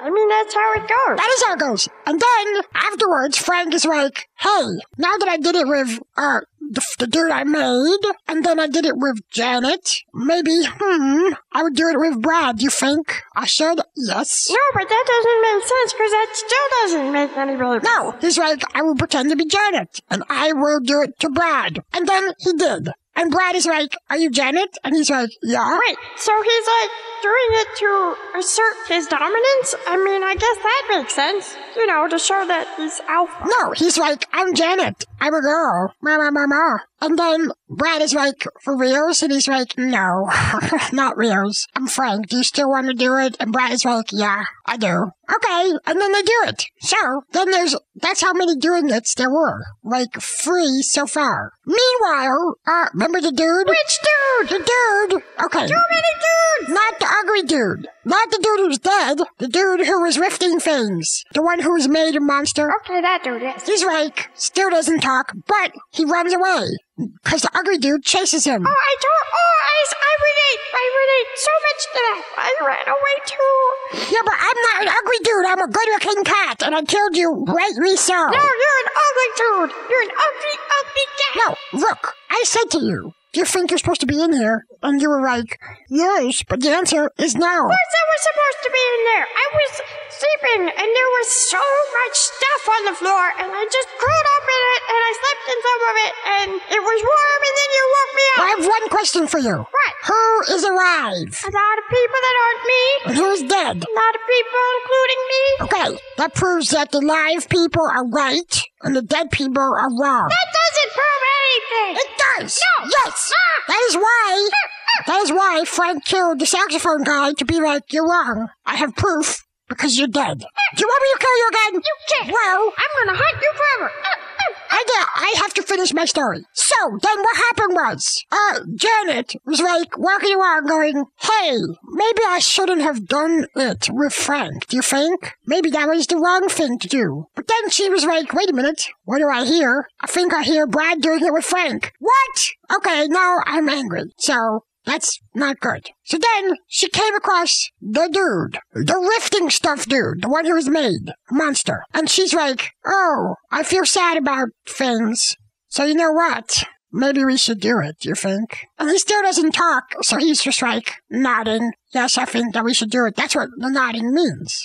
And they did it as well. There's a lot of baby mouse making without any baby mice in this story. There's never. Okay, can I tell you what happened to all the baby mice? No, you better not. I think I saw No, it. I don't think so. A lot of these times when they did it, there was baby mice afterwards, and I ate them all. So Why would you do that? because I'm hungry. No, I'm a good cat. That is what cats are meant to do. So then, uh, the ugly dude with the wrong hair but with bald head at the same time. Okay, he's the guy who opened the door. That's what I'm talking about. This guy is like, hey, Frank, uh, did you know that the, the dude ran away? The rifting stuff dude ran away? Did you know about that? Frank is like, uh, you're a douche. Cause I told you to make sure he didn't run away. And he's like, oh, I forgot. Burp, sorry. And so Frank is like, I am pissed off. Did you know? me.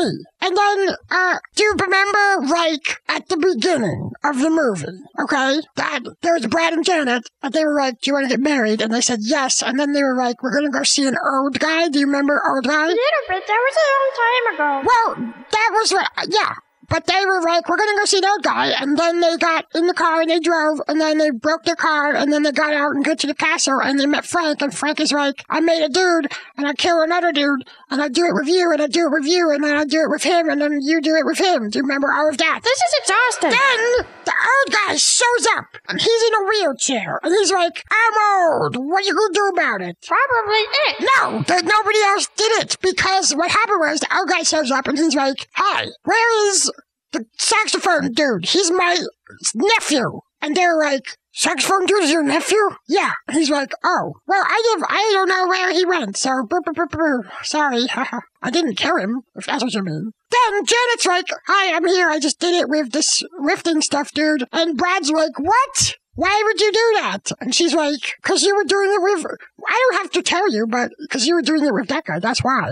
And he's like, well, and then they're like, time for dinner. What? Okay, time for dinner, I guess. So, so then they're gonna have dinner, even though they're, they're in the middle of the night. And they go to the dinner room and they all sit down. And Frank is like, everybody, it's time to sing happy birthday to Rifting Stuff Dude. And they start to sing and he's like, psych, I don't care. So, do you want to eat the food? And they're like, yes. And he's like, hey, old guy, you said Saxophone Dude is your nephew. Talk about it. And he's like, it's true. He was naughty one time. The end. And then Frank's like, guess what? Hey, Mouse, do you know, want to know this part of the story? Because this part is relevant to you. Okay. So remember how Frank killed the saxophone dude? Yeah, that wasn't very nice. And you were like, did he take his head off? And I was like, no. Which was decent, but it still wasn't good to kill him. But here's what happened. So they killed him. And then they're eating dinner, and he's like, guess what dinner is? Uh, I'll tell you. It's the saxophone dude. Remember him? Yeah. To eat him? Oh god, why do people do that? Can't you just eat nuts and berries and gourd and oh, this is oh, And everybody else was like, that is, uh, that is gross. And Frank was like, I don't care. Meh, meh, meh. Nom, nom, nom, nom, nom. You know what? I bet they were at least able to swallow their body. Ha! No, you can't swallow a person whole. Don't be silly. They were able to swallow their body and you couldn't. No, they didn't swallow the body. They only ate a little piece. You suck, you They suck. ate a little piece. They didn't eat the whole body. They cooked part of him, and the rest of him was under the table. For s- I don't know why you put food under the table, but it was. You didn't even have the decency to eat all of me. I was saving it. You just couldn't choke it down. I couldn't because you're fat. You realize that's not an insult to a mouse, right? I don't care. You're fat, and I ate your head. So there. You suck. No. Point is, I want my head back. you don't get it. Give it back. No, it's it's made out of poop. I'm gonna haunt you forever. Goose mouth. I'm not done with my story yet. Goose mouth. Okay, so Frank is like, you ate the dude, the saxophone dude. And everybody's like, oh, that's gross, I'm gonna puke. Bleh. And um, Rocky is like, hey, maybe do you wanna have sex again, Janet? Even though he doesn't talk, he doesn't actually say it. He's just like, nudge, nudge, you know, hang, hang, hang, hang, hang. And uh, she's like, maybe. And Frank is like, what are you talking about? You guys are jerks. And he takes him all upstairs. And he's like, I'm gonna turn you into a statue.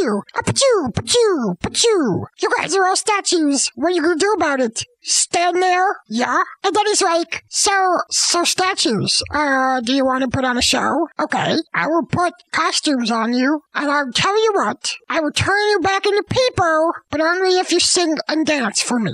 Okay, go. And they all sing and dance. And he's like, that's pretty good. You guys are pretty good. I think you guys have got a shot in this business. So, I tell you what, let's all swim in the pool. And they swim in the pool. And then they're like, now let's do some more stuff. And then old, uh, th- no, then ugly guy with hair and a bald head comes in and goes, uh, you're not gonna do any more dancing or swimming in the pool because we are leaving. And he's like, oh, okay, let's go. And he's like, oh, I, s- I, am sorry, I misspoke. When I said we're leaving, I meant I'm gonna kill you first. Then I'm leaving. Why is everyone in this movie so mean? Why is there so much killing? Because, first of all, not everybody's mean. Do you remember before they were doing it? That's not mean. No, but the killing's mean. The part where I ate the mice, you mean? Yes! Too bad. Point is, look, he's like, I am ugly guy, I'm gonna kill you, Frank. And Frank is like, well, I would prefer you don't. And he's like,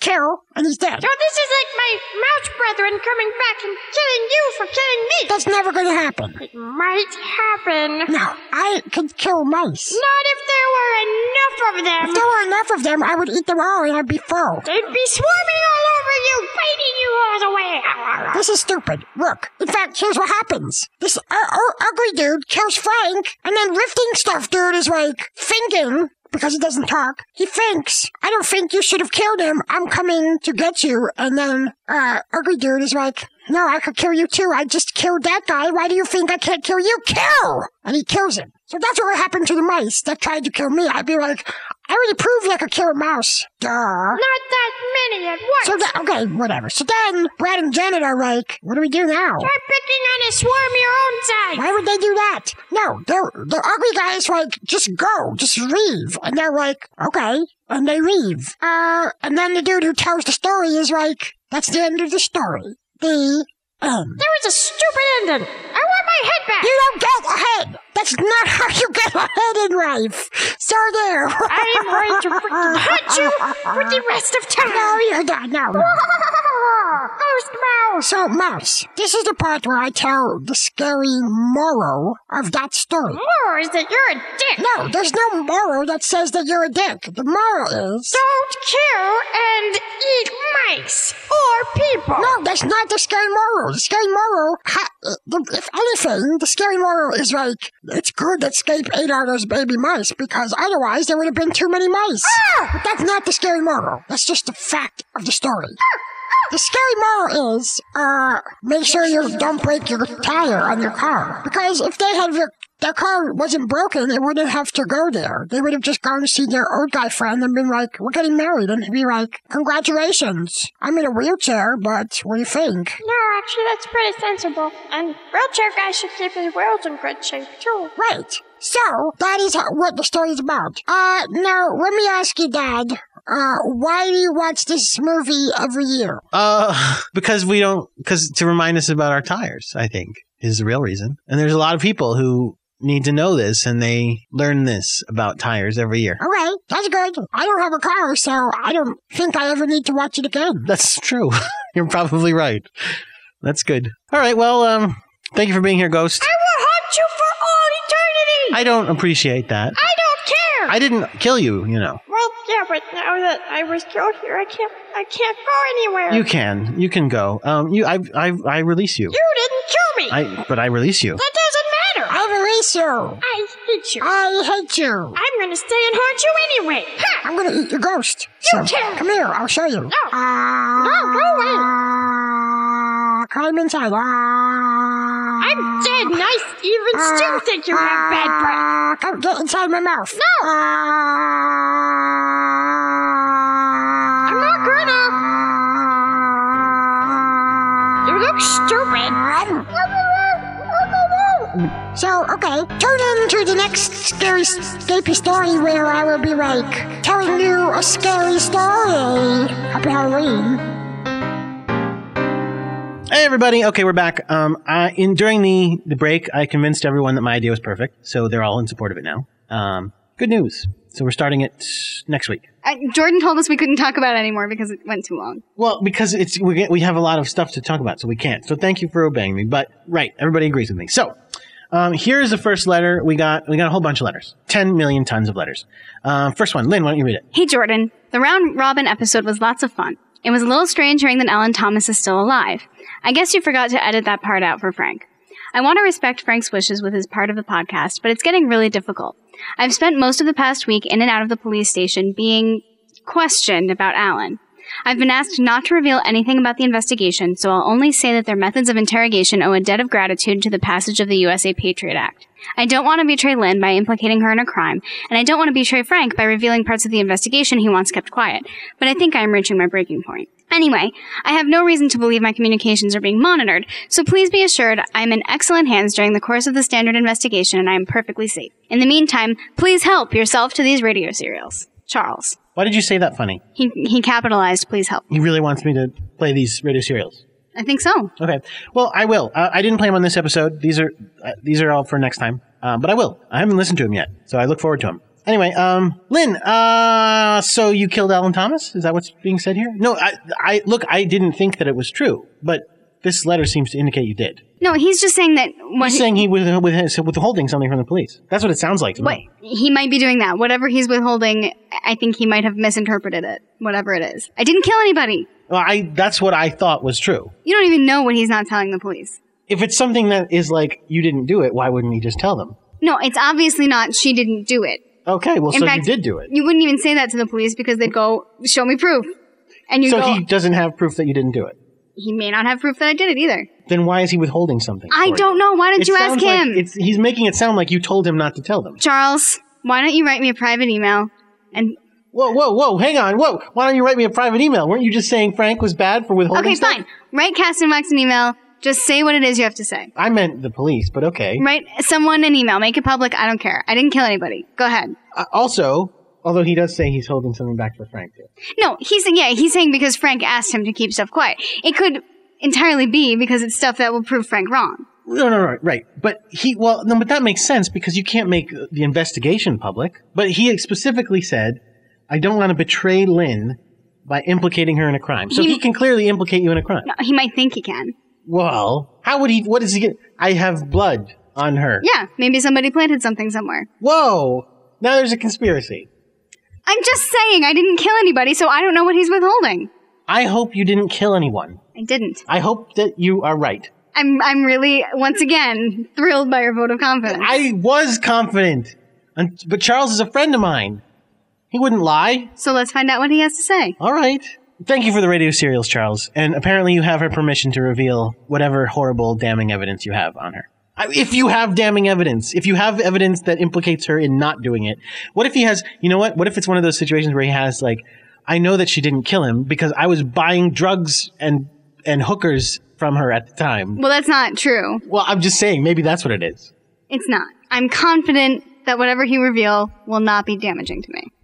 I didn't do anything that could damage. me. All right. Um, we have another letter here on the same subject. It's from a friend of the show, Lynn Nelson. So, uh, Rory, can you read this? Um, are you sure? Yeah. Why? Yeah. All right. Um, thank you. Uh, dear Jordan, first of all, hi. You complained that I never write in, so here's an email from me. I am really enjoying the new serials from our good friends, and I particularly enjoyed the last episode mostly because of Scapy's description of killing and beheading the mouse, which had me in tears from laughing so hard, but also because of the email you got from Chris, a former classmate of mine. I write with mixed feelings. On one hand, I am excited, thrilled, and vindicated to hear that Alan may in fact be alive because it would more than prove my innocence. Not only did I not kill him, but he's not even dead. On the other hand, I am frustrated, tired, and angry from the ordeal that I've been put through, due not only to Frank's cruelty and the incompetence and ignorance of the police, but now quite possibly due to my own friend's actions. Despite the hold on, hold on. What uh, what are you talking about? Who's wh- whose friend? What friend is are you talking about? Alan, Oh, Alan Thomas. Oh, okay. I'm 'Cause about he- to 'cause he- explain that. Oh, okay. I, I didn't because he understand. would have picked his own death and got me in trouble. All right, continue, Rory. Despite the competition that can grow in a small department, my fellow French majors and I were always, on some level, united by our passion for an underappreciated study, and I now feel somewhat betrayed by an old friend. In any event, I am trying to focus on the positives of this development, namely that I may hopefully be able to prove Frank wrong, and maybe even put him through some quid pro quo hell. I hope I wasn't the only one to hear Frank adamantly urging Chris to break the law by keeping his findings from the police. In the interest of furthering this investigation in a meaningful way, I've retained the services of Slam Jackson to investigate Alan Thomas and see if he is, in fact, alive and who might have invented the story of his death. I have the utmost faith in him based on the stories I've heard on the podcast, and I hope to soon be the bearer of great news. Lynn. Excellent. Um, Lynn, do you have any comment on that? I think that basically explained it. I've hired a PI. All right, so I, I allowed you to comment on it. Um, it's only fair then that I also allow Frank to comment on it. Um, he's not here, as you know, but I had him pre-record a response. So uh, if you don't mind, I'll play it. What? Why are you looking at me shocked? That's ridiculous. Uh, It's he. I, it's accusing him of a crime. So all right, let me uh, let me let me play his response. Hello, podcast. Hello, Lynn, wherever you are uh, at Jordan's house. I uh, would like to respond to this email that you sent. First of all, I did not break the law. I was assisting the law. Um, I was helping the law because I don't know if you know this, but lots of times cranks like to write in and say they know things about a case when they don't. It interferes with justice. I was pursuing justice and helping the cause of justice because justice would be when the murderer pays for the crime of murder, not when someone reveals that someone didn't get murdered. That's not justice. That's the absence of justice. So, I was helping, as I said, I was helping the police. In addition, I think the police will find it quite interesting that uh, you accused them of incompetence and ignorance. In fact, when I talked to them about it, they did not seem particularly pleased. So, uh, just wanted you to know why they might be stepping up their investigation on you. All right. Uh, thank you for uh, for that. And uh, as Jordan probably already asked you to respond, I'm sure uh, you won't have any time to respond to this. Thank you, and good night. Right. So let's move on to the next letter, I guess. Right? Yeah, No, I, I wouldn't we have we anything. have a lot of letters to get through. That's good.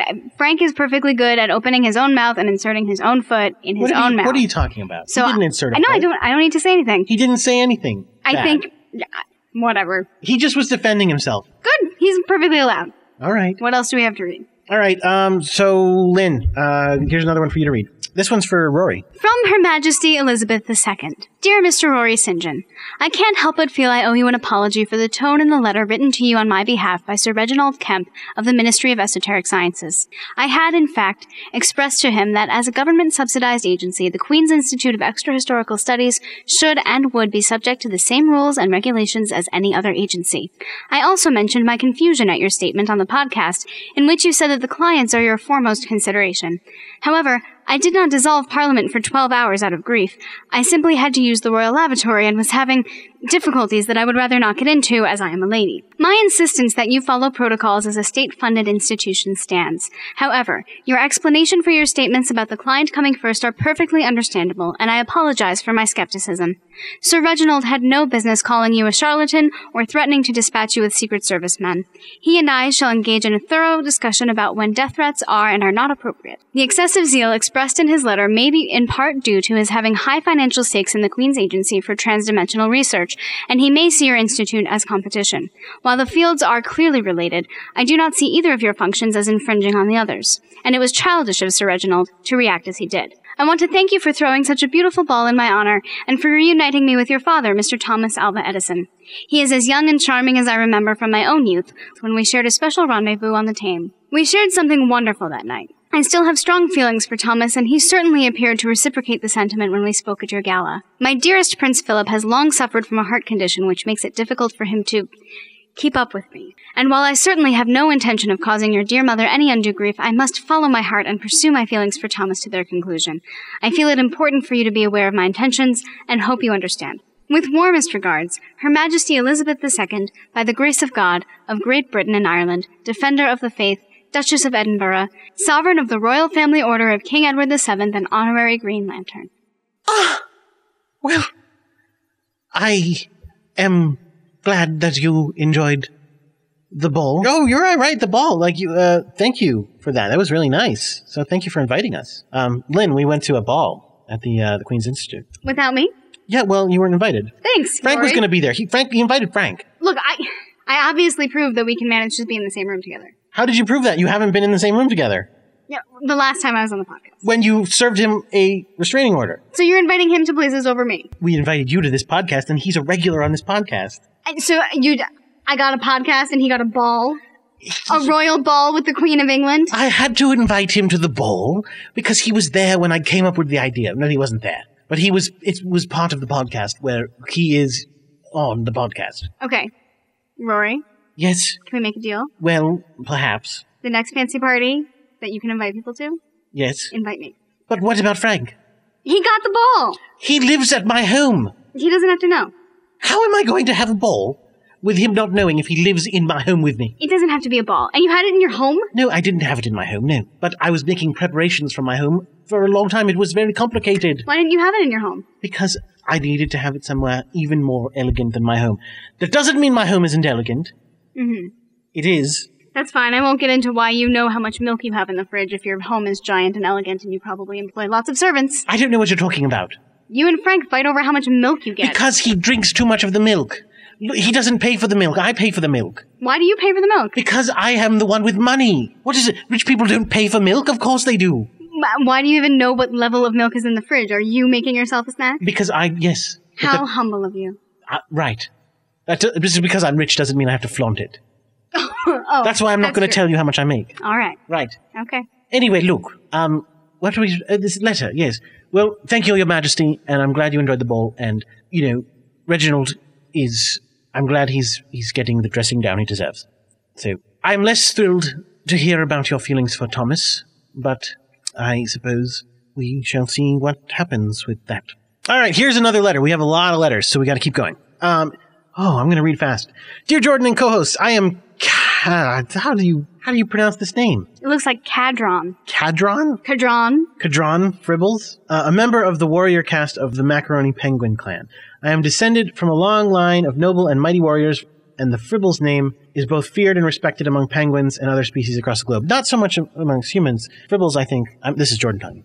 Fribbles are from friendlies. They're like a milkshake. That's what I thought. They're, they're not, I don't really respect them. I don't fear them. I enjoy them. They're good. Yeah. Um, o- on your last podcast, I'm sorry, Mr. Fribbles. Mr. Miss, I don't even know what sex you are. I'm sorry, unsexed Fribble. Cadron. Yes.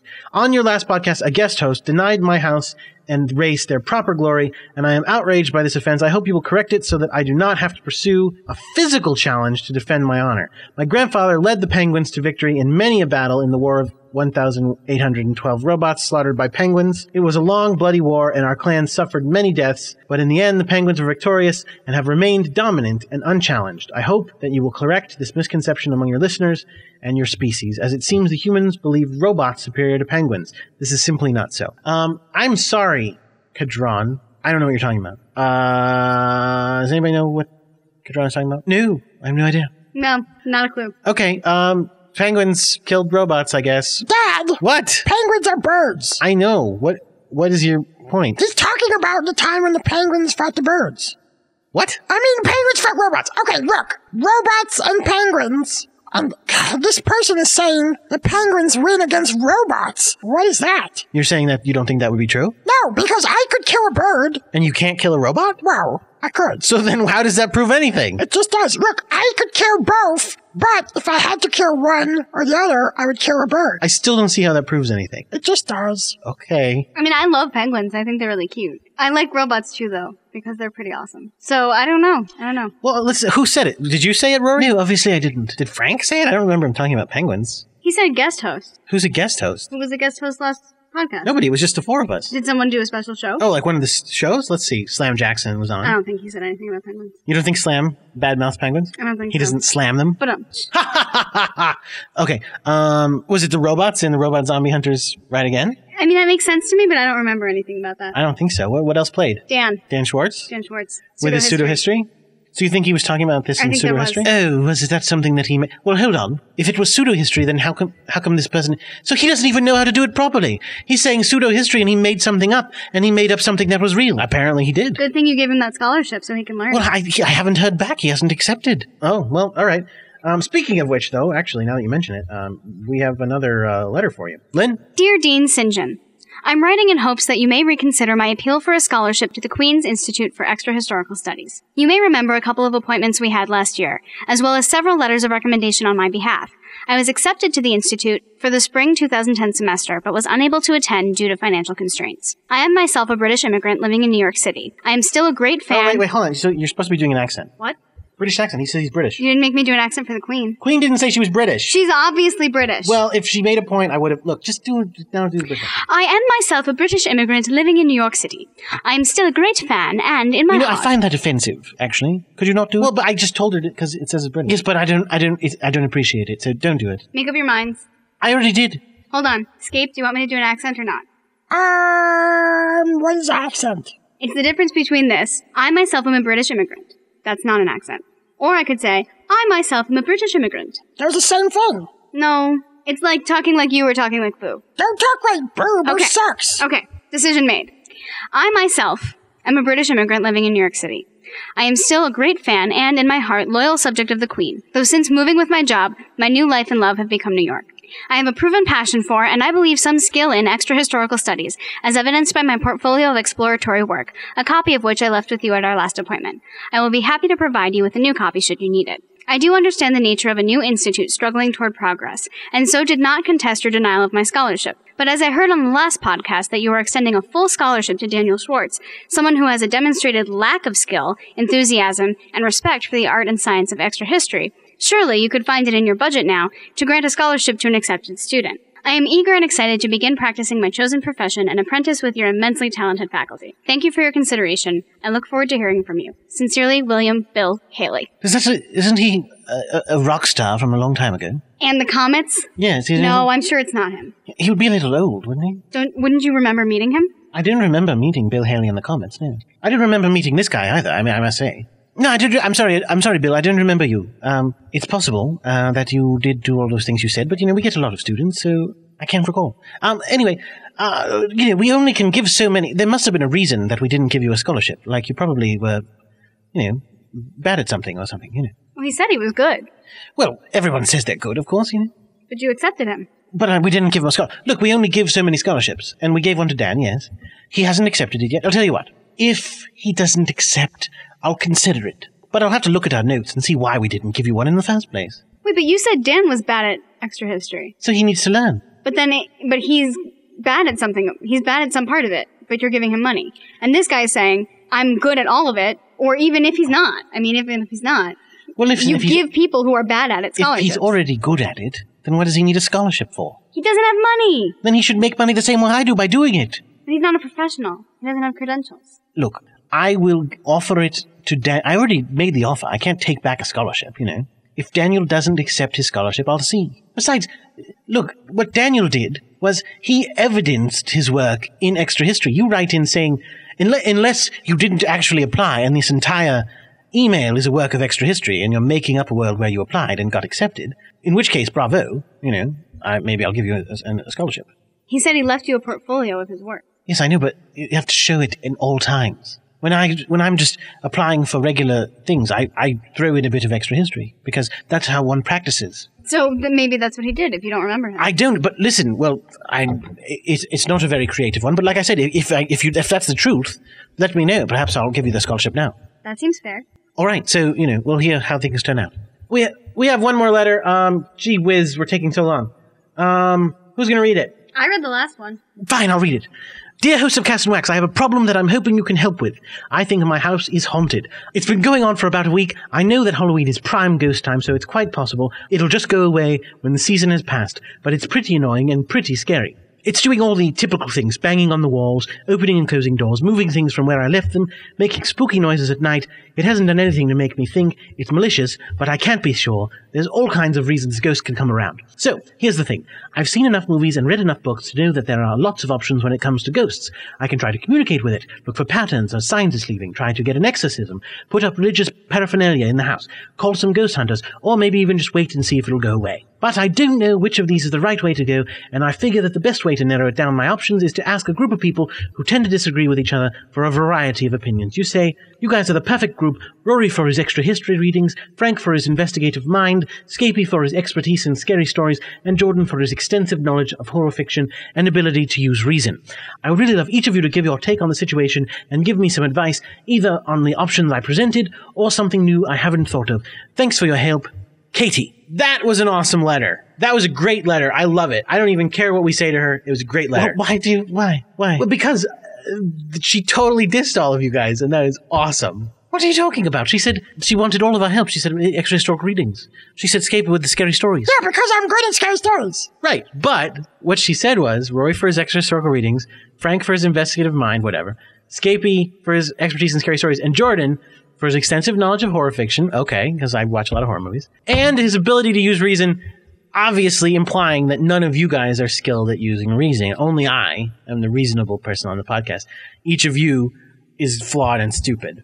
Lynn, do you not agree that that's clearly what they Yeah, I did. Yeah, I think that's what that's she was saying. what she was saying. So, uh, thank you, Katie. And uh, that means, Scape, what do you think uh, she should do? Wow. I don't. I just eat the ghost. That's what I did. That's reasonable. Uh, not because you don't use reason. Uh, s- Rory, what do you think? Well, I mean, I, listen, I don't know there because I what I would say is, you know, as an expert in extra, extra historical readings, that I would say that there is a world where right, totally unhelpful, totally unhelpful and unreasonable. You're talking about another world, so I don't see why anyone would want to listen to that. There's another world where there's another world where you get rid of the ghosts and you're fine. Oh, I did it too, but it's not reasonable. Well, that's not. Yeah, I mean, that's there is a world like that. Yeah. And Frank, uh, on his pre-recorded message, says, Thank you for asking me, Katie. Uh, that's actually a really good question. Uh, if you'd like, I can send a crew over and we can investigate this ghost. Totally unhelpful. Totally unhelpful. He's he's he, he goes on for like five minutes pitching you a series basically where he hunts the ghost in your house.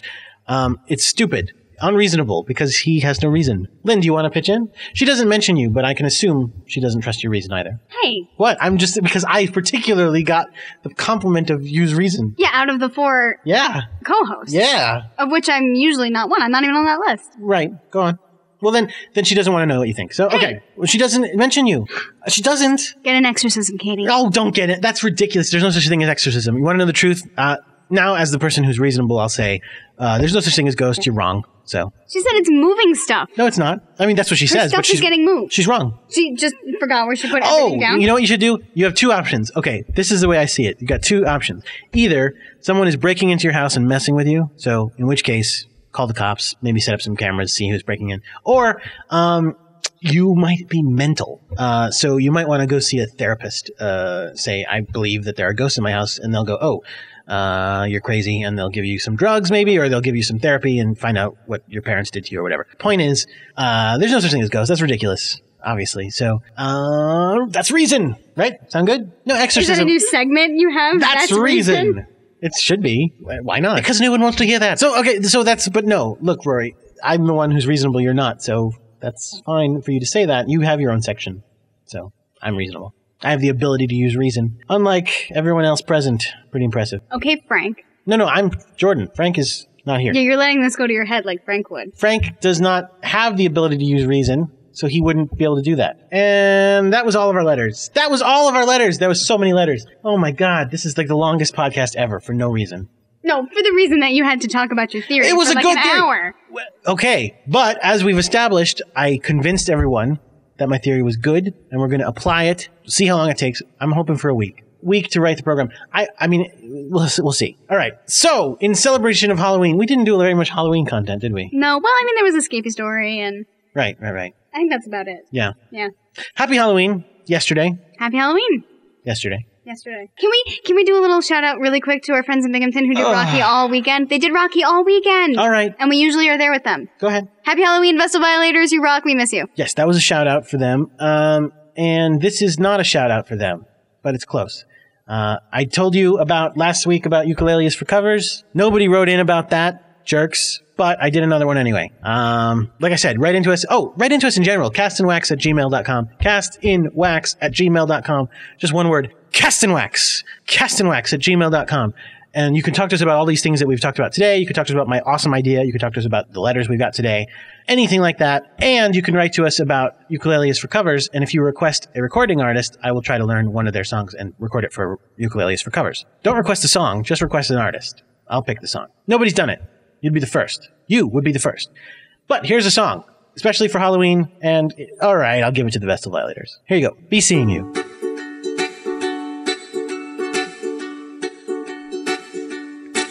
It was great when it all began. I was a regular Frankie fan, but it was over when he had the plan to start working on a muscle man. Now the only thing that gives me hope is my love of a certain dope. Rose tints my world, keeps me safe from my trouble and pain. I am just seven hours old, truly beautiful to behold. And somebody should be told my libido hasn't been controlled. Now the only thing I've come to trust is an orgasmic rush of lust. Rose tints my world and keeps me safe from my trouble and pain. It's beyond me. Help me, mommy. I'll be good, you'll see. Take this dream away. What's this? Let's see. I feel sexy. What's come over me? Woo, here it comes again. I feel released. Bad times deceased. My confidence has increased.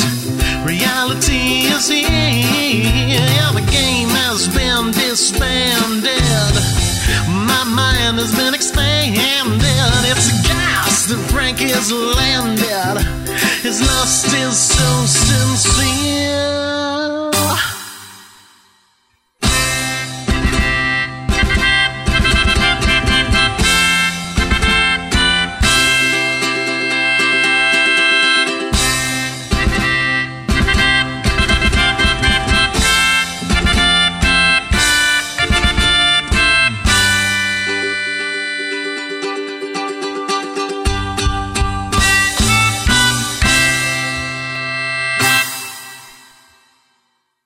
Whatever happened to Fay Ray?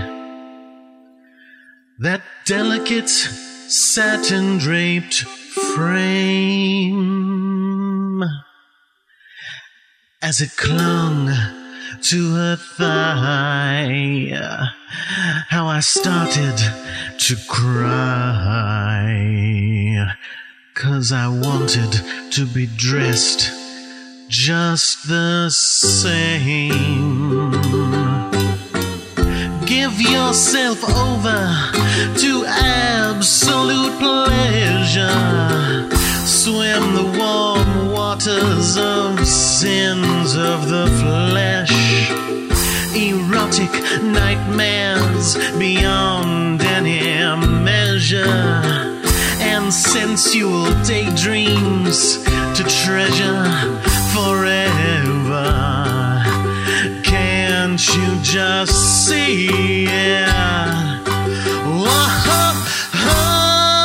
Whoa-ho-ho! Don't dream it. Be it. Don't dream it. Be it. Don't dream it. Be it. Don't dream it. No. Be it. Don't dream it. Be it. Don't dream it. Be it. Don't dream it. Be it. Don't dream it. Be it. Don't dream it. Dream it. Don't dream it. Don't dream it. Don't dream it. I've got to get out of this trap before this decadence saps my will. I've got to be strong and try to hang on, or my mind may well snap, and my life will be lived before the.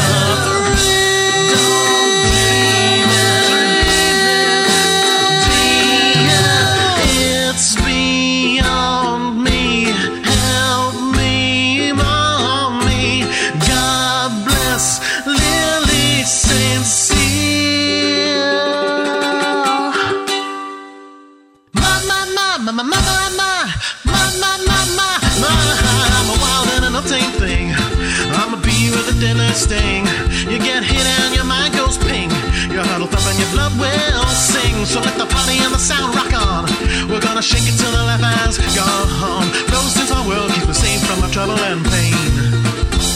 We're a wild and an untamed thing. We're a bee with a deadly sting. You get hit and your mind goes ping. Your heart will thump and your blood will sing. So let the body and the sound rock on. We're gonna shake it till the life has gone. Roses are what keep us safe from our trouble and pain.